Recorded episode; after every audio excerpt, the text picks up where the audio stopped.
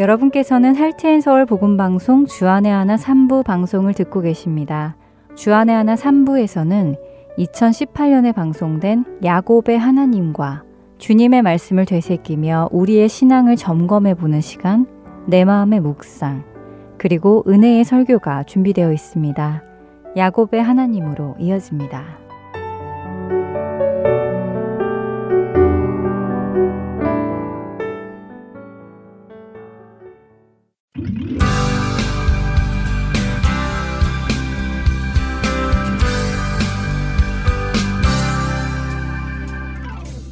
애청자 여러분 안녕하세요. 야곱의 하나님 진행의 민경훈입니다. 네, 여러분 안녕하세요. 강승규입니다. 네, 야곱의 하나님 드디어 야곱의 고난의 길이 시작되었습니다. 예, 장자의 축복을 받기 위해서 억지로 일을 꾸면서 아버지를 속이고 받아냈지요. 결국 그 일을 형이 알아내어서 아버지가 돌아가시면 죽이겠다는 말까지 나왔지요. 네. 형제 간의 살인 이야기가 또 나왔는데요. 참 끔찍하다는 생각이 듭니다. 축복 때문에 동생을 죽이겠다니 말입니다. 그렇습니다. 또 그런데 사실 따지고 보면요. 모든 인류는 한 형제 자매이지요. 네. 어, 그 형제 자매들이 죄 때문에 죽이고 죽는 일이 생기게 된 것 참으로 안타까운 일입니다. 바로 이러한 모습을 예수님께서 회복시켜 주신 것이니 또한 감사한 일이고요. 자, 어쨌든 이렇게 형 에서가 야곱을 죽이겠다는 이야기를 했고요. 그 이야기를 어머니 리브가가 들었기에 결혼을 핑계해서 야곱을 바단 아람으로 보내려고 합니다. 그래서 아버지 이삭이 야곱을 불러서 축복하며 가나안 사람의 딸들 중에서 아내를 얻지 말고 외조부 부두엘의 집 라반 외삼촌의 딸 중에서 아내를 구하라고 당부하지요. 네, 그렇습니다. 그런 아버지의 당부를 들은 형 에서가 또 자기도 혈육 중에 아내를 구하겠다고 배다른 큰아버지 이스마엘에게 가서 그 딸을 데려다가 아내로 맞습니다. 참 엉뚱한 일을 벌이는 에서지요. 자, 여기까지가 지난 시간에 본 이야기입니다. 이제 오늘부터는 먼 길을 떠나는 야곱의 모습을 볼 텐데요. 먼저 창세기 28장 10절에서 22절을 보도록 하겠습니다. 어, 먼저 읽고 보기에는 양이 많으니까요. 함께 읽어 나가면서 보도록 하겠습니다. 청자 여러분들도 가능하신 분들은 성경 창세기 28장을 여시고 함께 보시기 바랍니다. 10절과 11절을 한번 읽어 주시죠. 네. 야곱이 부엘세바에서 떠나 하란으로 향하여 가더니 한 곳에 이르러는 해가 진지라 거기서 유숙하려고 그곳에 한 돌을 가져다가 베개로 삼고 거기 누워 자더니 네, 자 야곱이 부엘세바에서 떠나서 하란으로 갑니다. 네. 이렇게 가다 보니까 해가 졌죠. 어 그러니까 길거리에서 이제 유숙을 하게 되었는데요. 그래서 돌을 가져다가 베개로 삼고 거기에 누워 잤다고 성경은 말씀하십니다. 돌을 베개로 삼고 잤다는 것이 저는 참 이상하더라고요. 머리가 아플 텐데 말입니다. 예.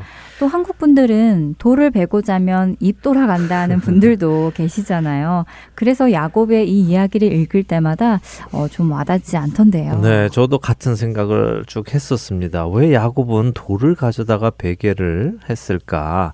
어, 아무리 가진 것이 없이 길을 떠났다 하더라도 여행 짐 정도는 있었을 텐데 말입니다. 그렇다면 보통 그 여행 보짐을 베고 자는 것이 정상이라고 생각이 되거든요. 네. 그런데 원어 공부를 해보면요 참 놀라운 것을 알게 되는데요. 어, 한국어 성경을 보면 모두가 한 돌을 가져다가 베개로 삼고 누워 잤다고 번역을 해 놓았습니다. 뭐 개혁개정, 공동 번역, 새 번역, 현대인의 성경 그리고 킹 제임스인 흠정역까지 마찬가지로 이렇게 번역을 해 놓았는데요. 어, 그렇지만 영어 성경을 보면요. 필로우로 삼았다. 그러니까 베개로 삼았다 하는 성경 번역본들이 있기도 하지만 많은 경우는 돌을 머리 아래에 놓고 잤다 이렇게 번역을 해 놓았습니다. 어, 머리 아래에 돌을 놓고 잤다라고요. 네. 음, 뭐 머리 아래에 돌을 놓고 잤으면 그게 베개 삼아 잤다는 말이겠네요. 예, 뭐 아마도 그렇게들 생각을 하셔서 번역을 그렇게 한 것 같은데요. 어, 근데 사실 히브리어 원어를 보면요. 그 의미가 조금 다릅니다. 여기서 쓰인 단어는 히브리어 메라아샤라는 단어인데요.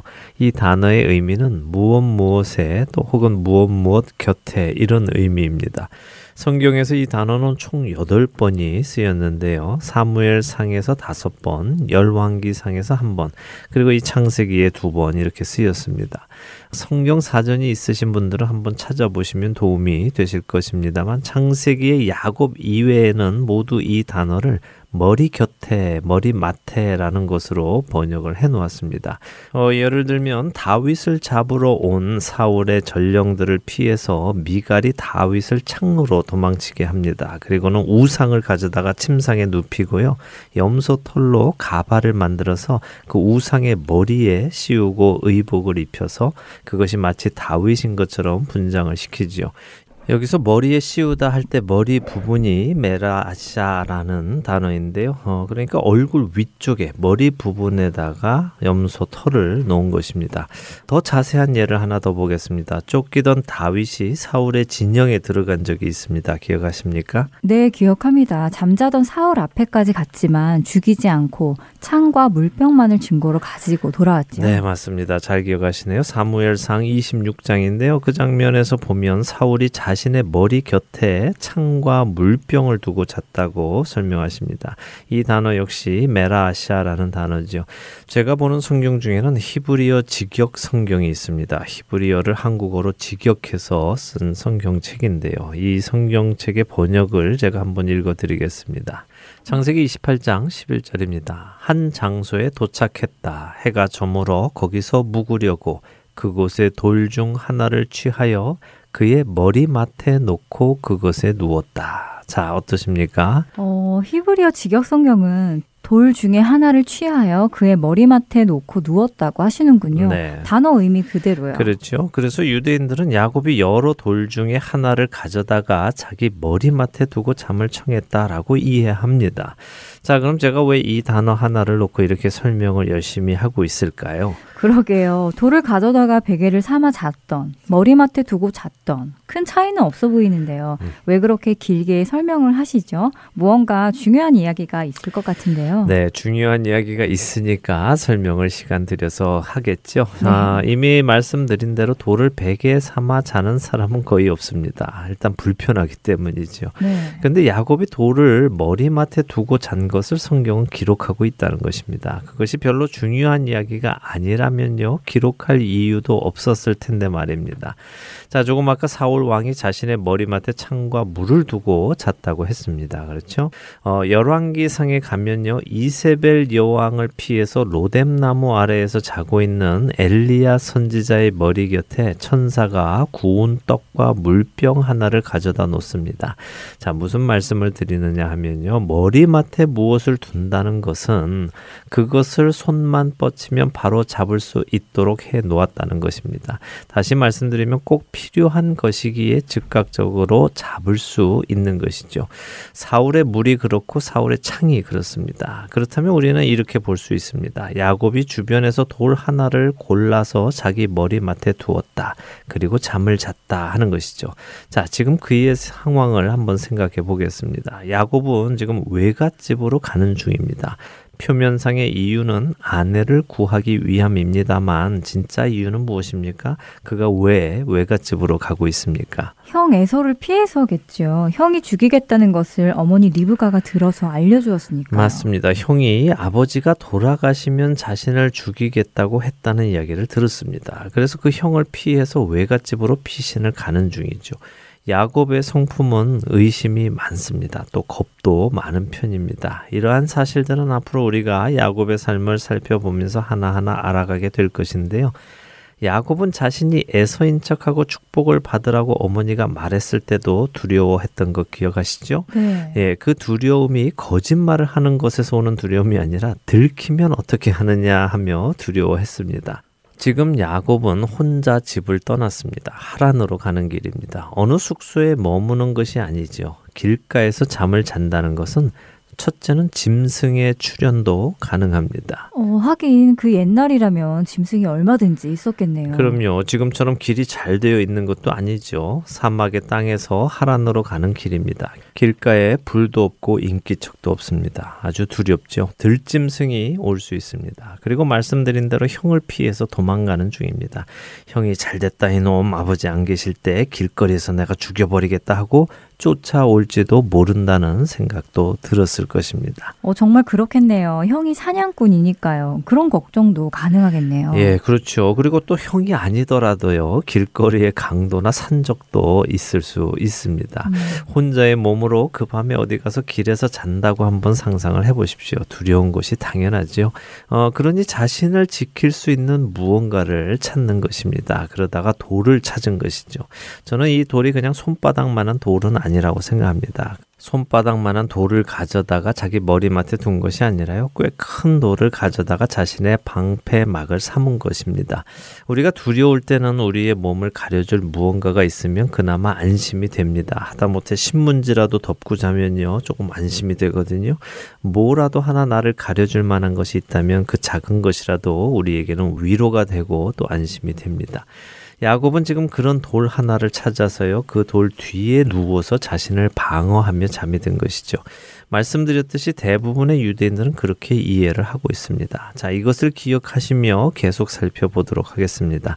어, 지금 아브라함 이후로 이삭과 야곱 이들에게는 모두 같은 패턴의 일이 일어나고 있습니다. 그것은 무엇이냐 하면 두려움입니다. 먼저 아브라함에게도 두려움이 있었지 어떤 두려움이었습니까? 음, 아브라함의 경우에는 기근이 왔을 때 먹고 살 두려움이 있었겠지요. 그래서 애굽으로 내려간 것이고요. 그러나 애국 근처에 갔을 때 사라로 인해 죽임당할 것을 또 두려워해서 음. 아내를 누이라고 속였지요. 맞습니다. 그런 두려움이 아브라함에게 있었습니다. 또 이삭도 마찬가지죠. 이삭도 기근이 오자 애굽으로 가려 했고 역시 아내를 누이라 속이기도 했습니다. 네, 예. 또 자신의 우물에서 그랄 사람들과 싸움이 두려워 피하기도 했었지요. 그렇습니다. 이들은 모두 이런 두려움으로 인하여 스스로를 지키려는 묘책을 만들어 냅니다만 그러한 계획은 모두 수포로 돌아가고요. 오직 하나님의 약속이 그들과 함께 하심을 깨닫게 되는 과정을 거치지요. 그리고는 믿음이 생겨서요. 두려움을 이기게 됩니다. 아브라함은 약 25년의 시간, 이삭도 그 정도의 시간이 걸린 것 같습니다. 그런데 야곱은 얼마나 걸릴까요? 그의 그 믿음이 생기는 여정이 지금 시작이 된 것입니다. 이 관점에서 야곱의 사건을 보아야 하는 것이죠. 자, 이렇게 누워 자던 야곱이 꿈을 꿉니다. 어떤 꿈입니까? 12절에서 15절까지 한 절씩 읽어보죠. 네. 꿈에 본즉 사닥다리가 땅 위에 서 있는데 그 꼭대기가 하늘에 닿았고 또 본즉 하나님의 사자들이 그 위에서 오르락 내리락하고 또 본즉 여호와께서 그 위에 서서 이르시되 나는 여호와니 너의 조부 아브라함의 하나님이요 이삭의 하나님이라. 내가 누워 있는 땅을 내가 너와 네 자손에게 주리니.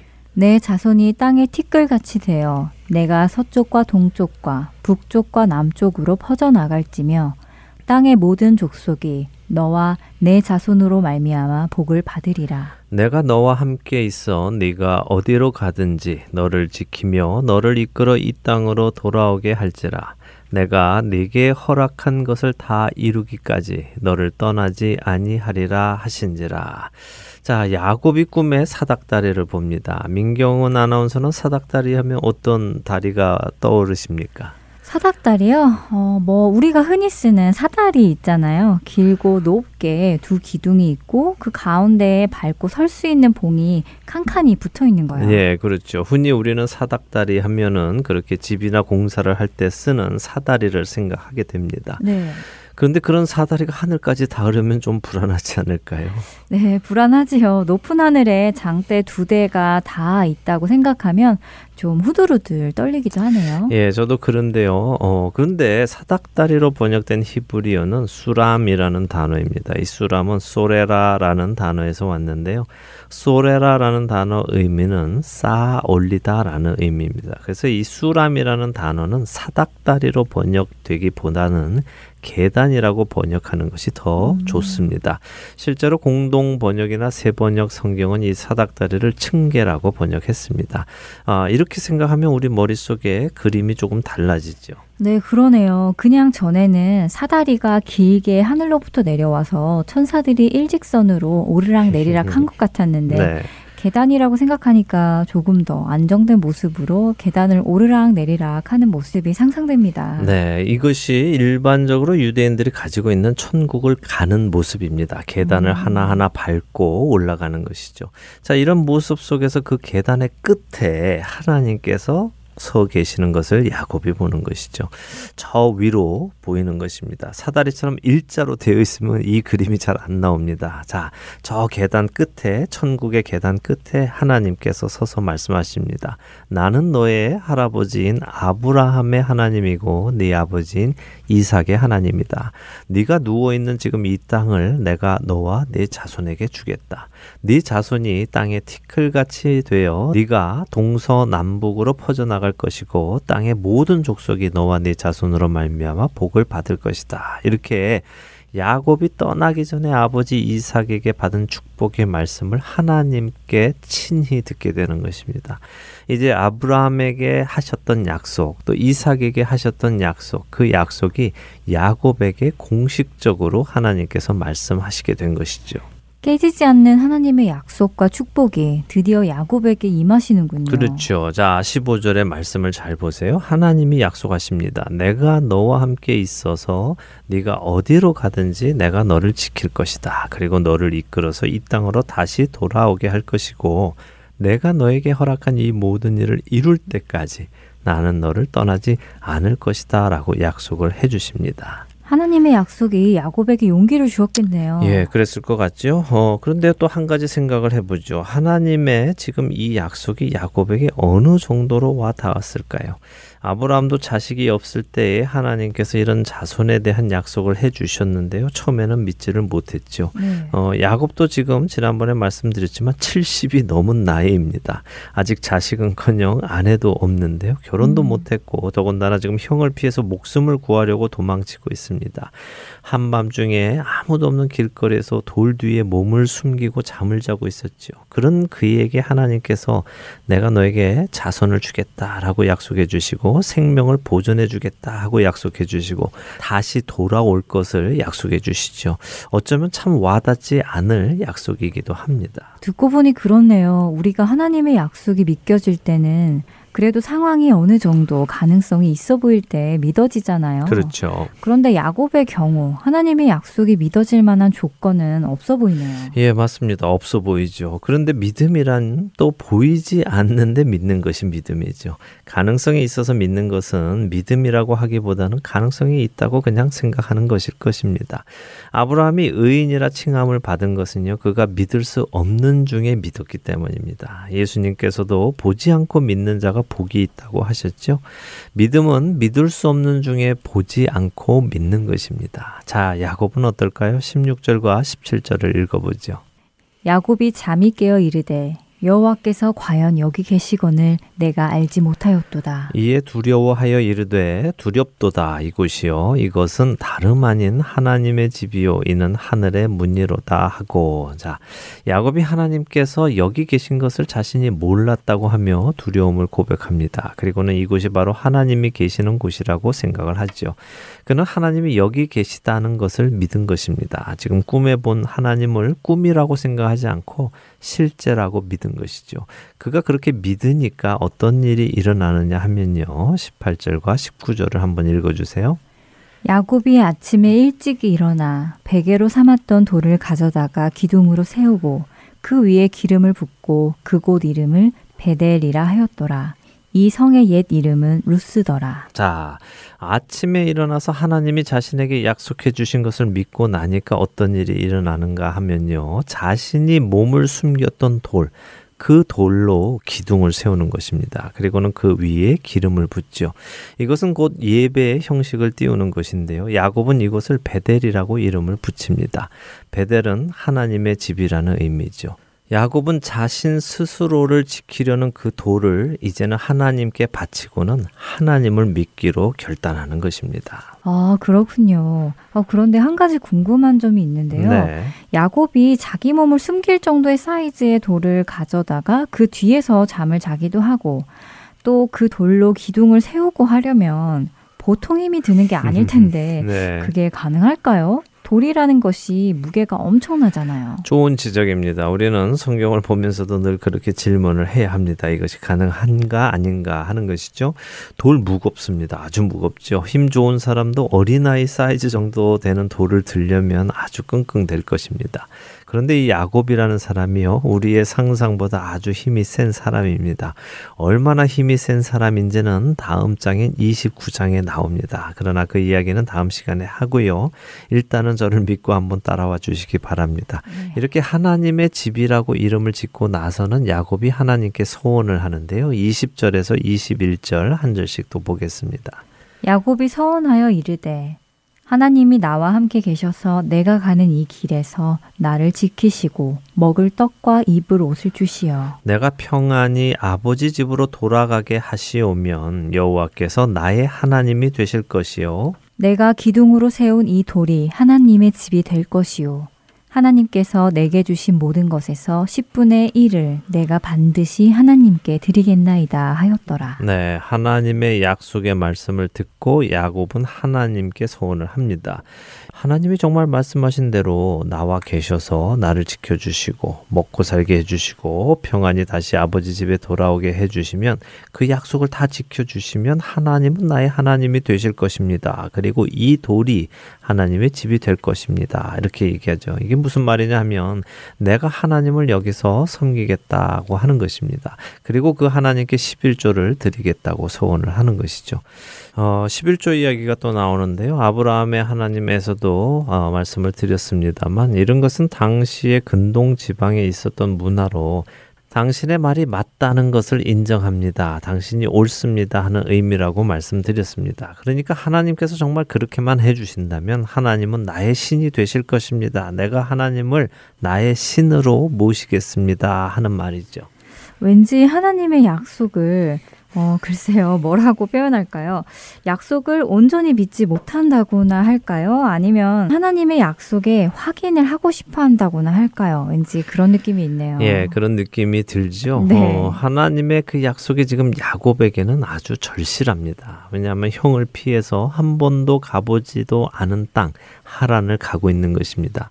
말로만 듣던 외갓집을 갑니다. 과연 이 길을 내가 다시 돌아올 수 있을까? 저 무서운 형이 오늘 이 일을 잊어줄까? 걱정되는 속에서 들려온 하나님의 약속은 그에게 너무도 절실한 약속이면서 꼭 붙들고 싶은 약속이지요. 그러니까 그가 하나님께 말씀드리는 것입니다. 그래요, 하나님 그렇게만 해주신다면 정말 제가 간이라도 빼드릴게요 하는 것이죠. 그런데 야곱이 정말 그 말을 지키는가 그거는 또 우리가 알아가게 될 것입니다. 그러나 이런 야곱의 모습을 기억하시면서요 또 그 안에 우리 각자의 모습도 보시면 좋겠습니다. 당장 급할 때는 하나님만 따르겠다고 하면서도 그 급한 불이 꺼지고 나면은 하나님을 잊고 하는 것이 또 우리의 모습이기 때문입니다. 아 야곱의 그런 모습을 볼 수 있군요. 앞으로가 더 궁금해집니다. 하지만 정작 그런 모습이 우리 안에 있기 때문에 부끄러워지기도 하는데요. 급할 때만 주님을 찾는 우리가 아니라 항상 주님과 함께하는 우리가 되기를 바랍니다. 네. 야곱의 하나님, 마칠 시간이 되었네요. 한 주간도 주님과 동행하시는 여러분들 되시길 바라면서요. 저희는 다음 주에 다시 찾아뵙겠습니다. 네, 다음 주에 하란에 도착하는 야곱의 모습을 살펴보겠습니다. 한 주간 평안하십시오. 안녕히 계십시오. 안녕히 계세요.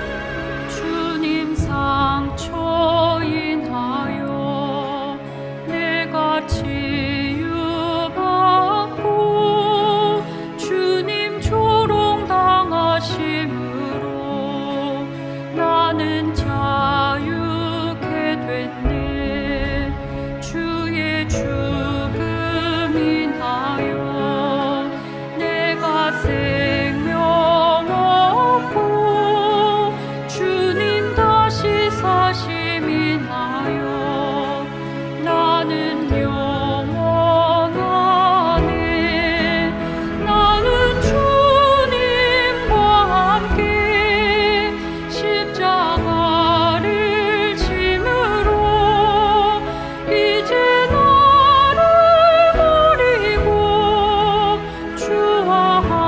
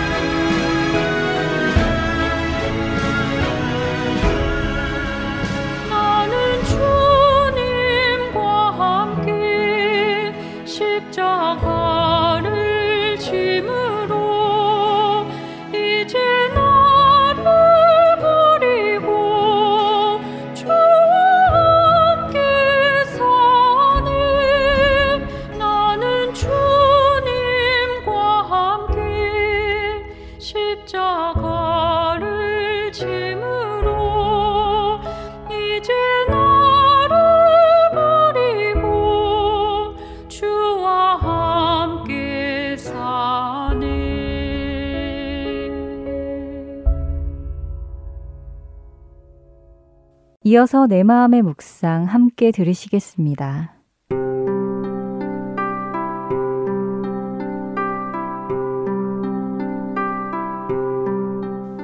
우리는 하나님의 계명인 너는 나 외에는 다른 신들을 내게 두지 말라 라는 출애굽기 20장 3절의 말씀을 잘 알고 있습니다. 다른 신들은 다른 우상 혹은 다른 믿는 것들을 뜻하는 거죠. 혹시 최근에 여러분의 매일의 삶 속에서 하나님이 계셔야 하는 자리에 다른 우상들이 자리 잡고 있는지 점검해 보신 적 있으십니까?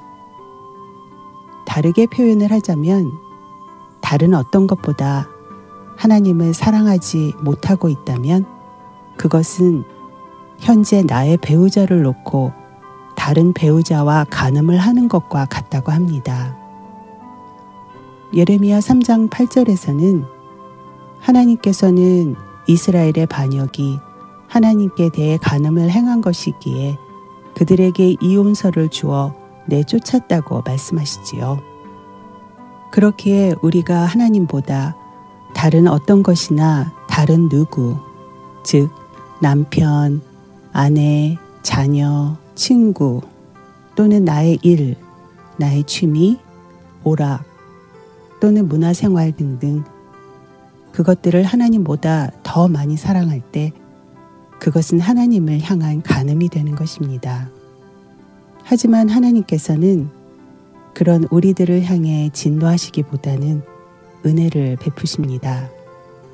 우리의 불성실함에도 불구하고 그분은 우리에게 다시 돌아오라고 부르시고 또 부르시죠. 예레미야 3장 13절에서 14절의 말씀을 세번역 성경으로 읽어드립니다. 다만 너는 너의 죄를 깨달아라. 너는 너의 주 하나님을 배반하고 떠나서 푸른 나무마다 찾아다니며 그 밑에서 다른 신들에게 너의 몸을 내맡겼으며 나에게 순종하지 않았다. 너는 이것을 깨달아라. 나 주의 말이다. 나를 배신한 자녀들아 돌아오너라. 나 주의 말이다. 내가 너희의 보호자다. 내가 성읍마다 한 사람씩, 가문마다 두 사람씩 택하여 너희를 시온산으로 데려오겠다. 여러분은 가장 사랑하는 하나님에게 간음을 저지른 적이 있으십니까? 오늘 우리의 마음과 영혼과 뜻과 전심으로 또 온 힘을 다해서 그분을 사랑하기를 원하십니까?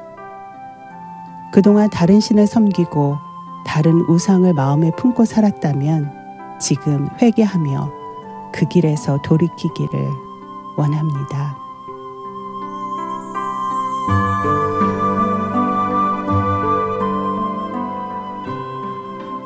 자비로우신 주님, 내 인생에서 하나님을 언제나 우선으로 섬기지 못한 저의 죄를 용서해 주세요. 주님의 성령으로 우리의 믿음 없음을 회복시켜 주시고 우리의 목소리에 순종할 수 있는 힘을 주시기를 간절히 기도합니다. 예수 그리스도의 이름으로 기도드립니다. 아멘.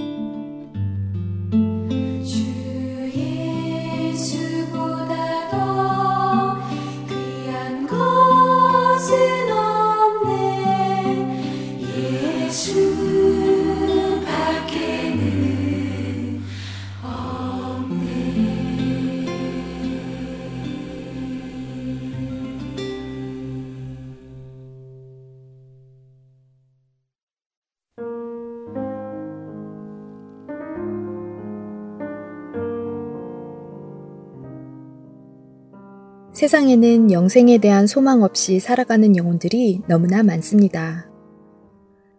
하트앤 서울 복음 방송은 절망 가운데 살아가고 있는 이들에게 진정한 소망이신 예수님을 전하는 메신저입니다. 열방에 흩어져 길을 잃고 소망 없이 살아가고 있는 영혼들에게 예수 그리스도의 생명을 전합니다. 이 귀한 사역에 방송 원고로, 목소리로, 번역, 기도와 후원 등 여러 모양의 동역으로 참여하기 원하는 분들은 전화번호 602-866-8999로 연락 주시기 바랍니다.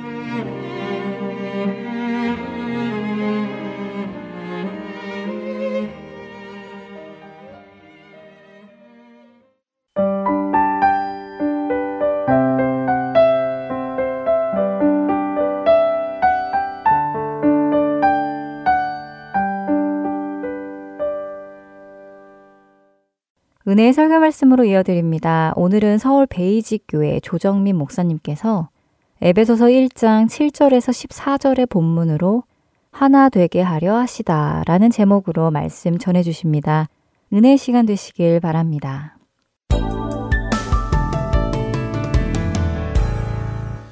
계약 관계에서 제일 오해가 많은 까닭은 계약의 핵심 내용을 잘 모르기 때문이죠. 무슨 계약을 체결했는지 잘 모르면은 그 내용에 대한 오해가 있거나 하면 서로 처음부터 갈등이 빚어지는 것입니다. 우리의 신앙도 마찬가지예요. 우리가 어떤 언약 관계에 있는지 그 언약의 핵심 내용을 잘 모르면은 우리 신앙은 처음부터 흔들리는 신앙 내지는 방황하는 신앙 내지는 하나님과 끝없이 갈등을 불러일으키는 신앙이 되는 것이죠.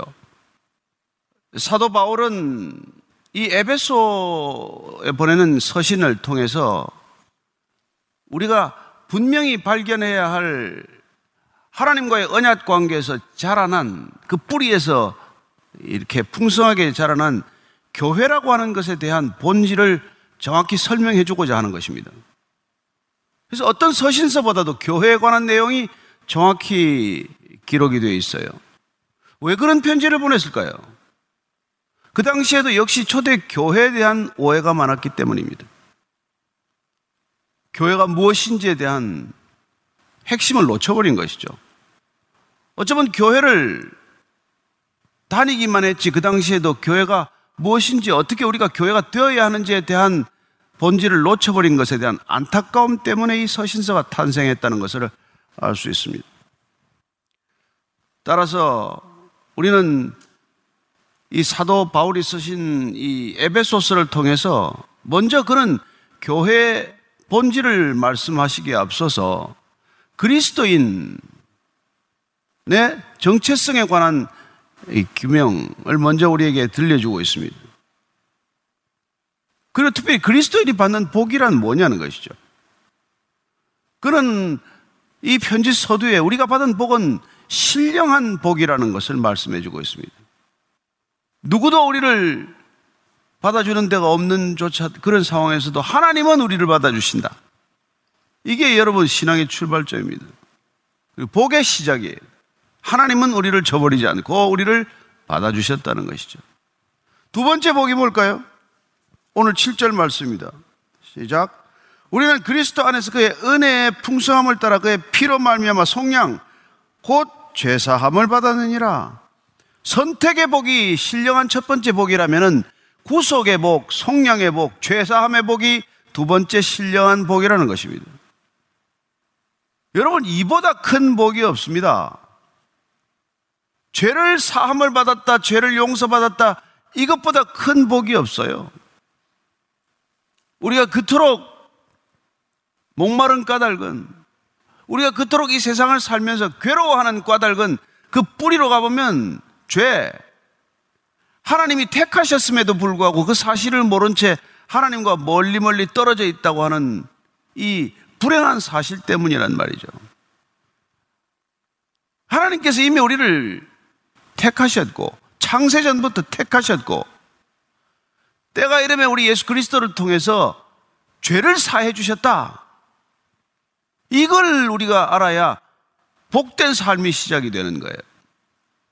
근데 그 오늘 속함, 죄 사함 이게 어떻게 왔냐니까 첫째는 그리스도 안에서 일어난 일이란 말이에요. 이것도 그리스도 밖에서는 이 속량이 없어요. 모든 종교는 그리스도 밖에서도 이걸 일어날 수 있다고 주장하는 것일 뿐입니다. 그래서 다른 종교들이란 죄 사함의 방법을 나름대로 찾아놓은 것이 종교예요. 어떻게 그 죄 사함의 방법을 찾습니까? 사함은 불가능해요. 한 번 지은 죄는 없어지지 않습니다. 따라서 그 죄를, 그 죄의 무게를 경감할 선행을 쌓으면은 저울추가 선행 쪽으로 기울면 그러면 천국 갈 수 있지 않겠냐는 것이죠. 그래서 선행 마일리지를 쌓는 카드를 발급하는 게 종교 기능이란 말이에요. 자, 이런 일을 하면은 선행을 쌓을 수 있습니다.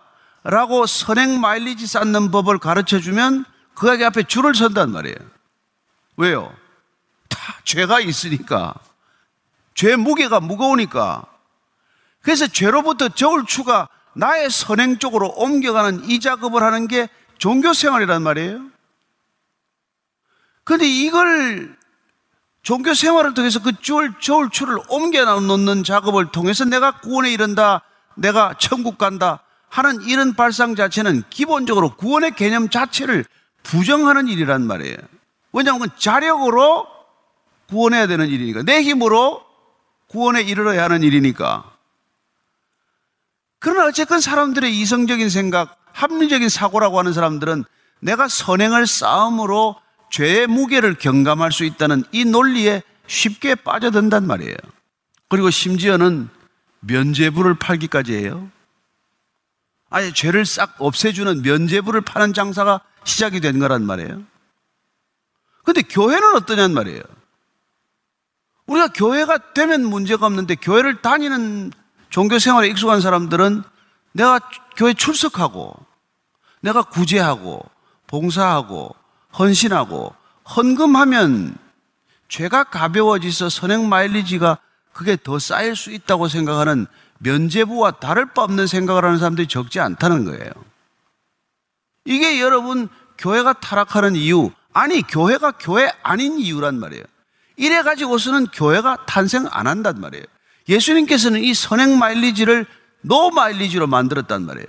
예수님께서 오셔서 이 선행 마일리지를 쌓는 사람들한테 와서 너희들 마일리지로는 아무 소용이 없다. 그렇게 해서 난리가 난 거란 말이에요. 소동이 난 거란 말이에요. 누가 소동을 일으켰습니까? 마일리지가 많이 쌓인 사람들, 마일리지가 많다고 생각하는 사람들은 이걸 못 참는단 말이에요. 밀리언 마일러들은 못 참죠. 그들은 출국하고 입국할 때 다른 통로로 나가는데 예수님께서는 적어도 죄를 사하는 데는 이 마일리지로는 소용이 없다고 말씀하신 것이죠. 그리고는 선언하신 것입니다. 너 마일리지는 아무 소용이 없다고 선언하신 것이죠. 그리고 구원은 내가 다 이루었다라고 선포하십니다. 내가 십자가에서 다 이루었다라고 선포하신 것은 더 이상 마일리지 시스템은 무용지물이라는 얘기예요. 그래서 히브리스를 보면은 뭐라고 말합니까? 히브리스에 보면은 9장 12절 말씀이 이렇게 되어 있어요. 염소와 송아지에 필요하지 아니하고 오직 자기의 피로 영원한 속죄를 이루사 단번에 성소에 들어가셨느니라. 구약 시대는 뭡니까? 염소, 송아지표, 양. 6월절 때 양이 14만 마리 죽었어요. 그래서 구약 시대란 전체 동물 제사를 드려서 죄 사함을 받는 이 반복되는 종교 의식 속에서 죄 의식도 희미해지고 그 짐승 제사를 드리는 것도 그냥 일상사가 되고 만 거예요. 그 예수님께서 오셔서 뭐라 합니까? 자기의 피로 영원한 속죄를 이뤘다는 것이죠. 31편 1절을 보면 또 이렇게 말합니다. 여호와여 내가 죽게 피하오니 나를 영원히 부끄럽게 하지 마시고 주의 공의로 나를 건지소서. 여러분 하나님께서 그 풍성한 은혜로 우리를 건져 주셨다는 것, 죄악에서 건져 주셨다는 것, 이게 여러분 우리 신앙의 능력이 되어야 하고 기쁨이 되어야 할 줄로 믿습니다. 이런 죄 사함에 놀라운 우리가 이 축복을 받으면은 여러분 뭐가 뭐가 그렇게 갈증이 있겠어요? 갈증으로부터 해방되는 것 아닙니까? 그렇게 우리가 이 죄로부터 건짐을 받게 되면 그때 우리는 비로소 분별력이 생겨요. 죄에서 벗어나야 그때부터 살이 분별이 된단 말이에요. 이 바울이 그걸 경험하고 나서 쓴 게 8절이에요, 8절. 시작. 이는 그가 모든 지혜와 총명을 우리에게 넘치게 하사 아니 죄사함을 받았더니 죄로부터 용서함을 받았더니 이제 비로소 지혜와 총명이 우리에게 부어졌단 말이에요. 지혜와 총명은 위로부터 오는 거예요. 죄란 위와 아래 길이 끊어진 겁니다. 이게 다시 뚫려야 우리는 비로소 지혜롭게 되고 총명하게 된다는 것입니다. 여러분, 지혜란 분별력이에요. 총명이란 이해력입니다. 사람이 분별할 수 있고 이해가, 이해할 수 있다는 것은 위로부터 내려오는 능력이 있어야 가능한 일이에요. 분별력이 왜 없어질까요? 이토록 많은 지식이 있는데 이들은 왜 이해력이 없어질까요? 그 결과로 왜 이렇게 소통은 안 됩니까? 그 많은 미디어를 가지고 그 많은 메시지를 쏟아붓는데 소통이 안 되고 불통이라고 그래요? 왜 불통입니까? 위로부터 오는 지혜와 총명, 분별력과 이해력이 현저히 낮아졌기 때문이에요. 그래서 점점 소통이 안 됩니다. 보십시오. 더 많은 소통에 노력을 기울여도 소통이 안 된단 말이에요. 소통이 안 되는 이유를 몰라. 왜 소통이 안 되는지. 죄인들은 죄가 없다고 생각하는 게 특징이에요. 술 취한 사람들은 술 안 취했다고 고집 부리는 게 이게 특징입니다. 그러나 생각해 보시오. 술 취한 사람은 술을 취했는지 안 취했는지 분별을 잃어버린 상태예요. 그게 술 취한 겁니다. 근데 그렇게 술 취한 사람 보고 너 술 취했구나 하면 열에 열 명 나는 안 취했다 그래요. 죄인에게 너 죄, 너, 너 죄인이야 라고 말하면 단 한 사람도 죄를 인정하지 않습니다. 여러분, 술 취한 사람이 술을 취했는지 안 취했는지를 분간할 수 없고 술 안 취한 사람이 술 취했는지 안 취했는지를 분간할 수 있을 뿐이에요. 의로운 자라야 죄인인지 의인인지를 분간이 되지 죄인은 죄인인지 무슨 죄인지를 분간을 못 한단 말이에요. 따라서 이 세상에 분별지를 잃어버린 세상, 분별력을 잃어버린 세상, 이해력이 현저히 떨어진 세상, 이 세상에서는 점점점 더 자기 소견에 옳은 대로 살더라. 이런 일들이 벌어지고 있다는 거예요. 근데 바울은, 아, 내가 하나님으로부터 예수 그리스도를 통해서 죄 사함을 받고 보니까 비로소 나는 지혜와 총명이 내게 임했구나는 걸 알았기 때문에 그런 이렇게 쓰고 있는 거예요. 그분께서 모든 지혜와 총명을 우리에게 넘치게 주신다. 신령한 복을 받아서 우리가 죄 사함 용서의 복을 받으면 이런 일이 일어난단 말이에요. 왜 용서가 중요합니까? 왜 우리는 용서받아야 합니까? 왜 구원받아야 합니까? 그 얘기란 말이에요. 구원받지 않고 진정한, 진정한 지혜자가 나올 수가 없어요. 구원받지 않고 진실로 총명한 사람이 될 수 없습니다. 착각이에요. 마치 죄인이 죄 아니, 죄인 아니라고 주장하듯 어리석은 자인데도 어리석지 않다고 착각하는 거예요. 이런 어리석은 세상을 만들어 놓고 어떻게 이렇게 싸울 수가 있고 이렇게 탐욕스러울 수가 있습니까? 분별력도 잃어버렸고 이해력도 잃어버린 이 세상 가운데서 주님께서 어떻게 이걸 회복시키느냐 그 얘기를 하고 싶은 것이죠. 자, 구절 말씀 읽습니다. 시작. 그 뜻의 비밀을 우리에게 알리신 것이요. 그가 그의 기뻐하심을 따라 그리스도 안에서 때가 찬 경륜을 위하여 예정하신 것이다. 비밀, 비밀 얘기가 나오는데 무슨 비밀일까요? 성경에 나오는 비밀은 창세기 3장에서부터 시작된 그 비밀입니다. 아담과 하와가 죄를 짓고 하나님께서 이 비밀을 알려 주셨어요. 때가 되면 여자의 후손에서 난 사람이 뱀의 머리를 깨뜨릴 것이다. 때가 되면은 예수 그리스도께서 이 땅에 오셔서 죄악의 그 모든 것들을 깨뜨려 버릴 것이다. 이게 비밀이에요. 때가 차면 그 모든 죄악을 다 씻어버리기 위해서 이 땅에 교회를 세울 것이다. 이게 비밀이라는 말이에요. 때가 차면 모든 사람들이 택하신 바된 백성은 하나도 잃지 않고 다 구원에 이를 것이다. 이게 비밀이라는 말이에요. 공언된 비밀, 성경에 이미 계시된 비밀. 그러나 죄인들의 눈에는 도대체 보이지 않는 비밀. 그 비밀을 우리에게 알려주셨고 그 기뻐하심을 따라서 그리스도 안에서 때가 찬 경륜을 위하여 예정하신 것이다. 하나님께서 다 이 예정하신 것이란 말이에요. 여러분, 하나님께서 우리가 완전하신 하나님 찬양하지 않습니까? 실수가 없으신 하나님 찬양하지 않습니까? 아니, 그렇게 실수가 없고 완전하신 하나님이라고 우리가 찬양하고 고백했고 간증했다면 그분에 대해서 무슨 우리가 의심을 할 필요가 있냔 말이에요. 예수님께서 누가복음을 통해서 이렇게 말씀하십니다. 누가복음 12장 6절 7절 같이 읽습니다. 시작. 참새 다섯 마리가 두 아사리온에 팔리는 것이 아니냐. 그러나 하나님 앞에는 그 하나도 잊어버리시는 바 되지 아니하는도다. 너희에게는 심지어 머리털까지도 다 세신 바 되었나니 두려워하지 말라. 너희는 많은 참새보다 더 귀하니라. 이거 여러분 읽으면 되게 웃어요. 웃고 지나갑니다. 아유, 내 머리털을 아실까? 또 머리가 없으신 분들은 헤어 날 길이 없으신 분은 어 이거 내 헤어를 이거 어떻게 하실래나? 다 아시는 줄로 믿으시기 바랍니다. 저는 하나님께서 우리의 머리털을 세신 바 되었다. 참새가 몇 아사리온에 팔렸는데 그 참새가 떨어지는 것도 하나님이 아신 바 되었다. 이 표현이 가지고 있는 무게를 알 수 있게 되기를 바랍니다. 하나님께서 모르시는 일은 있을 수 없다는 것입니다. 하나님 안에 다 있기 때문에 그래요. 우리는 다 하나님 안에 있습니다. 뭐 하나님 안 믿는 사람들 우리 손오공 손에 있다고 믿을지 모르겠지만 하나님 안에 있다는 것은 그런데 어떻게 이런 악한 일이 있습니까? 왜 이런 일이 일어납니까? 악인이나 의인이나 동일해요. 그러나 악인은 하나님 뜻 안에 있지 않단 말이에요. 하나님 안에 있을 때 하나님 뜻 밖에 있는 걸 우리는 죄라고 말합니다. 죄인이라고 하나님 밖에 있는 게 아니에요. 죄인도 다 하나님 안에 있어요. 그런데 하나님 안에 있는데도 불구하고 하나님의 뜻 밖에 나가 있기 때문에 그런 일이 일어난단 말이에요. 그럼 교회 다니는 사람은 하나님 뜻 안에 있습니까? 그것도 모르는 일이죠. 하나님만이 아시죠. 저 사람은 교회를 평생 다녀도 내 뜻과는 상관이 없다. 이렇게 말씀하시는 일이 있으니까요. 저는 하나님께서 정말 우리에게 이 때가 찼을 때 그리스도를 통해서 모든 사람들을 다 구원에 이르게 하신다는 것, 모든 사람의 죄를 다 탕감토록 하신다는 것, 이 비밀이 예정대로 이루어진 거란 말이에요.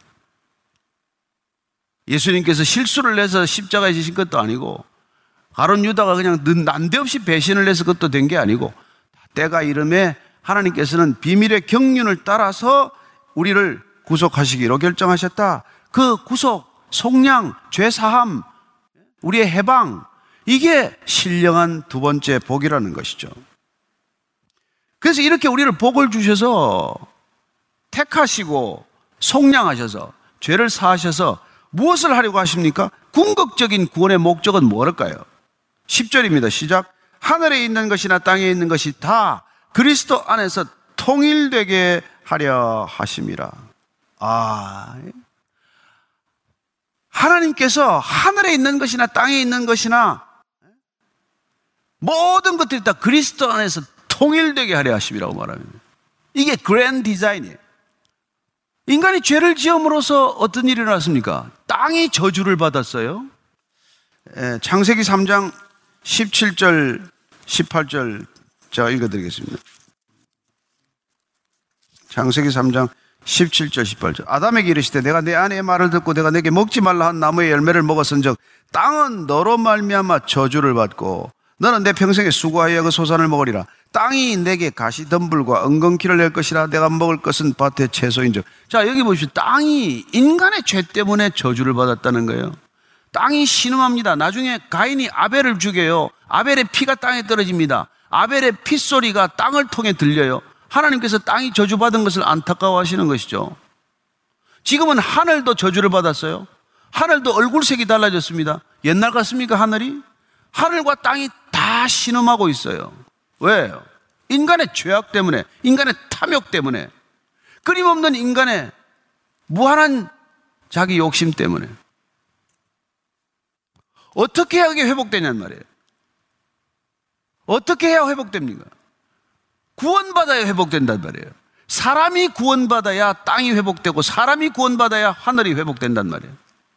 구원받은 인간이 아니고선 도대체 이런 일이 일어나지 않는단 말이에요. 그래서 하나님께서 때가 이르면은 구원을 통해서 모든 것들이 다시 그리스도 안에서 통일되게 하려 합니다. 여러분, 이 통일되게 하려 합니다. 하나 되게 하려 함이라는데 이 단어의 원 뜻은 말이죠. 다시 머리가 생기다는 뜻이에요. 아니, 헤어가 아니고 그냥 머리 헤드가 생긴다는 뜻이에요. 여보, 원래 머리로부터 모든 게 시작되는 거 아니에요. 이 머리로부터 모든 게 생겨나야 돼요. 머리가 있어야 유기체적인 통일성이 생겨요. 머리가 있어야 각 지체가 연결되어서 하나로 움직이기 시작한단 말이에요.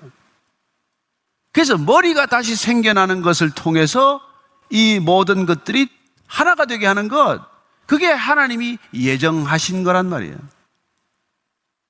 지금은 이 모양인데 때가 되면 하나 될 줄로 믿으십시오. 그래서 에베소서 우리가 2장에 가면 보겠지만은 2장 13절 먼저 한번 읽어드리면 이렇습니다. 이제는 전에 멀리 있던 너희가 그리스도 예수 안에서 그리스도의 피로 가까워졌느니라. 그전에 저 사람 보기도 싫었어요. 안 보고 살지 뭐. 저 사람은 이유가 없이 미웠어요. 이 얘기 섞지 않으면 되지 뭐. 그랬는데 아니 그리스도의 피로 구원을 받았더니 구원받은 것을 믿음으로 받아들였더니 아니 그 사람을 위해서 기도하다가 눈물을 쏟는 일이 기적같이 일어났단 말이에요. 자, 11절 12절 말씀입니다. 시작. 모든 일을 그의 뜻의 결정대로 일하시는 이의 계획을 따라 우리가 예정을 입어 그 안에서 기업이 되었으니 이는 우리가 그리스도 안에서 전부터 바라던 그의 영광의 찬송이 되게 하려 하심이라. 하나님 아버지가 어느 것 하나 계획 없이 무계획적으로 아무렇게나 되는 대로 충동적으로 지금 일하고 계신 게 아니란 말이에요. 어느 것 하나 그냥 순서가 틀린 게 하나도 없어요. 하나님의 계획을 따라서 다시 우리가 그의 소유된 바를 확인하는 것, 그게 우리의 신앙적 여정이에요. 그래서 그 안에서, 그리스도 안에서 우리는 하나님의 소유가 되었다는 거예요. 하나님의 소유가 되었다는 거예요. 그래서 이 기업이라는 단어가 모세가 하나님한테 뭐 이렇게 대들 때 하나님 어떻게 우리를 갖다 그렇게 버리시려고 하십니까? 하나님 이제 나 이제 너희들 신 몰라서 안 되겠다. 자꾸 애굽 돌아가라 그러니까 너희들하고 이제 일 못 하겠다. 다 쓸어버리겠다. 새로 시작했다 그랬더니 모세가 뭐라고 말해요? 모세가 에, 모세가 말이죠. 신명기 9장 29절을 한번 보세요. 신명기 9장 29절. 자막 있습니까? 시작. 그들은 주의 큰 능력과 표신 팔로 인도하여 내신 주의 백성 곧 주의 기업이로소이다 하였노라. 주의 큰 능력과 표신 팔로 인도하여 내신 주의 백성 곧 주의 기업. 아니 지금 이 백성들은 주님 하나님 당신의 백성이 당신의 소유입니다. 당신의 소유를 다 없애버리면 당신이 무능하다는 소리밖에 더 듣겠습니까? 나중에 바벨론 포로로 끌려갔다 온 사람들이 돌아왔을 때 스가랴 선지자를 통해서도 그렇게 말씀하십니다. 다시 내 소유로 삼겠다. 스가랴서 2장 12절 말씀입니다. 여호와께서 장차 유다를 거룩한 땅에 땅에서 자기 소유를 삼으시고 다시 예루살렘을 택하시리니 하나님께서 바벨론에 포로로 보내셨다가 이 스가랴가 다시 돌아왔어요. 스룹바벨하고 다 돌아왔을 때 하나님께서 약속하신 것입니다. 복역의 때가 끝나고 너희들은 다시 내 소유로 다시 나의 택한 백성으로 내가 삼을 것이다. 그 약속이죠. 그렇게 우리가 그분의 소유가 될 때 우리는 뭘 하게 됩니까? 우리는, 우리는 무슨 태도로 살아가는가요? 그게 그리스도 안에서 전부터 바라던 그의 영광의 찬송이 되게 하려 하십니다. 영광의 찬송이 되는 것이죠. 우리는 그분을 마음껏 찬양하게 되고 하나님은 우리로 인하여 기쁨을 감추지 못하시는 것이죠. 여러분, 하나님은 우리가 하나님의 이 뜻을 따라 살아가는 것, 그렇게 영광스러운 찬송이 되는 것보다 더 기뻐하시는 게 없어요. 우리가 잘 아는 돌아온 탕자의 비유는 여러 가지 메시지가 있지만, 아니, 둘째가 돌아왔을 때, 아들이 돌아왔을 때 그렇게 기뻐하시잖아요. 그러나 아버지는 단 한마디도 장남에 대해서 말하지 않습니다. 그냥 삐져 있으니까, 너 죽었다가 내 동생이 살아왔는데 너도 기뻐해야 마땅하지 않니? 잔치에 그렇게 삐져가지고 안 들어오는 게 뭐니? 이렇지만은 말씀하시지 않은 내용이 뭐예요?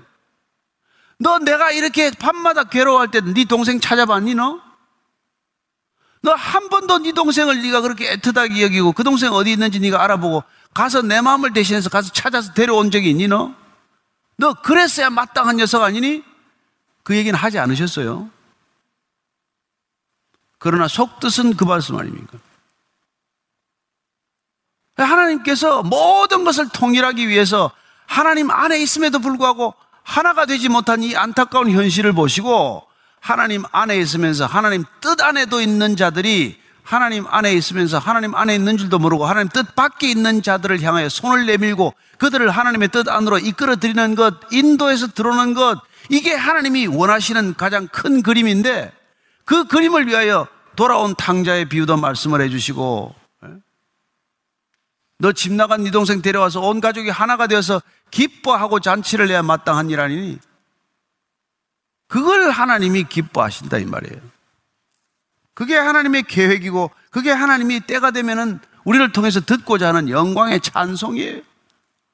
뭐 입만 열면 그냥 뭐 설교 듣다가 할렐루야 할렐루야 하는 게 아니고 아멘 아멘 하는 게 그게 전부가 아니고 하나님께서 우리가 정말 그분의 뜻을 따라서 그분의 소유된 백성으로서 그분의 소유임에도 불구하고 알지 못하는 저 하나님 뜻 밖에 있는 자들을 향하여 손을 내밀고 저들을 하나님 안으로 데리고 들어오는 것, 하나님의 뜻 안으로 이끌어 드리는 것, 그리하여 그리스도가 머리가 되어 온 천하 만물이 마음껏 기뻐하는 것, 이게 역사의 끝이에요. 이 하나님의 경륜의 끝이에요. 이 일을 위해서 하나님께서는 우리 힘으로 안 되잖아요. 또한, 아, 하나님, 그런데 하나님이 그렇게 생각하고 있는 걸 내가 어떻게 알 수 있습니까? 어떻게 내가 그걸 알 수 있습니까? 믿을 수 있습니까? 그래서 세 번째 복을 준비하셨단 말이에요. 선택하시고, 구속하시고, 그 다음에 도장을 찍으신다. 이게 세 번째 복이란 말이에요. 도장까지 찍어주셨다. 이게 13절, 14절입니다. 같이 읽습니다. 시작. 그 안에서 너희도 진리의 말씀 곧 너희의 구원의 복음을 듣고 그 안에서 또한 믿어 약속의 성령으로 인치심을 받았으니 이는 우리 기업의 보정이 되사 그 얻으신 것을 속량하시고 그의 영광을 찬송하게 하려 하심이라 또 영광을 찬송하게 하려 하신대요 그러나 어쨌건 이 세 번째 복이 뭐라고요? 성령의 인치심 우리가 어떻게 구원받은 것을 압니까? 하나님이 구원하신 걸 어떻게 알 수 있습니까? 세상이 이 모양인데 안 믿어지는데 주님께서 이렇게 말씀, 이 사도 바울이 지금 설명해. 진리의 말씀, 곧 너희의 구원의 복음, 이걸 먼저 들어야 된다는 거예요. 믿음은 들음에서 나고 들음은 그리스도의 말씀으로 말미암았느니라. 그리스도의 말씀을 들어야 돼요. 그 그리스도의 말씀을 듣고 또한 믿어야 돼요. 그 말씀을 믿어야 돼요. 내 컨디션, 내 상황을 믿어서는 안 돼. 내가 오늘 믿을만 하네.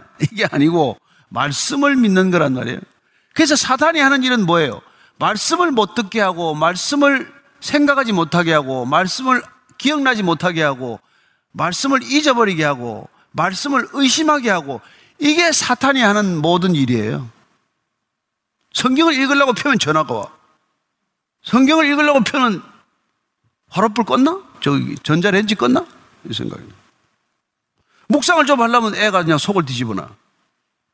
여러분 하루 종일 사탄이 하는 일은 우리가 말씀을 기억하지 못하게 하고 못 읽게 하고 못 듣게 하고 묵상하지 못하게 하고 그리고는 말씀에 의심의 가라지를 뿌려서 이게 무슨 성경이 게 하나님 말씀이에요 이게 첫 장하고 끝장만 뭐 소가죽이구만 나머지는 다 종이고 이렇게 생각하게 만든단 말이에요. 여러분 성경을 의심하게 하는 것, 성경을 불신하게 하는 것, 성경을 버리게 하는 것이 사탄의 전략이에요.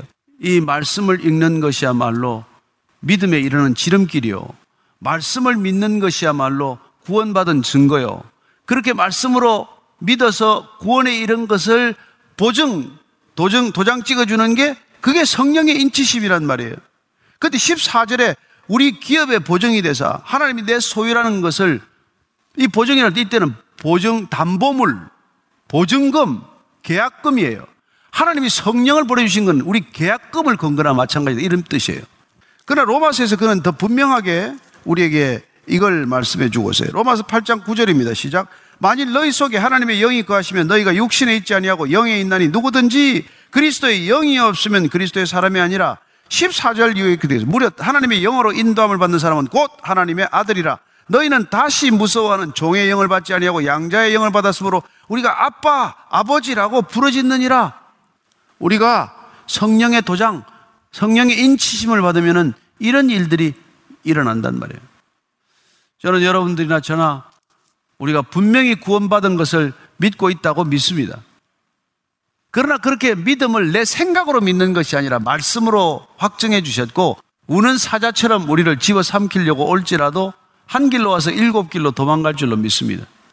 그리스도 안에서 오늘도 승리하는 하루가 되기를 바라고 한 주간의 삶을 살면서 우리가 받은 구원이 무엇인지를 확인하게 되기를 바라고 그 구원의 능력으로 우리가 담대히 이 세상을 능히 이길 줄로 믿으시기 바랍니다. 우리는 이미 이기고 사는 세상입니다. 우리는 이미 이긴 세상을 산다는 것이 그리스도께서 우리에게 주신 풍성함입니다. 은혜의 풍성함을 날마다 누리는 저와 여러분 되기를 축복합니다.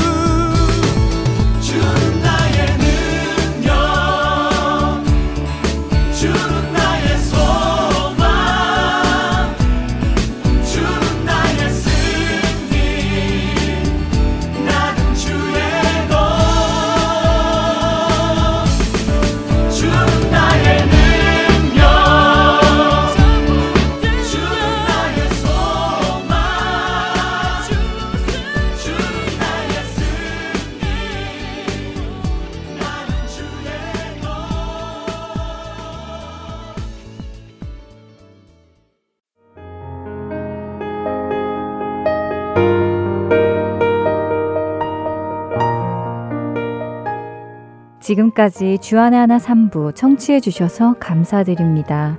다른 방송들을 더 듣고 싶으신 분들은 홈페이지 www.할테인서울.org에서 특별 방송을 클릭하시면 들으실 수 있습니다.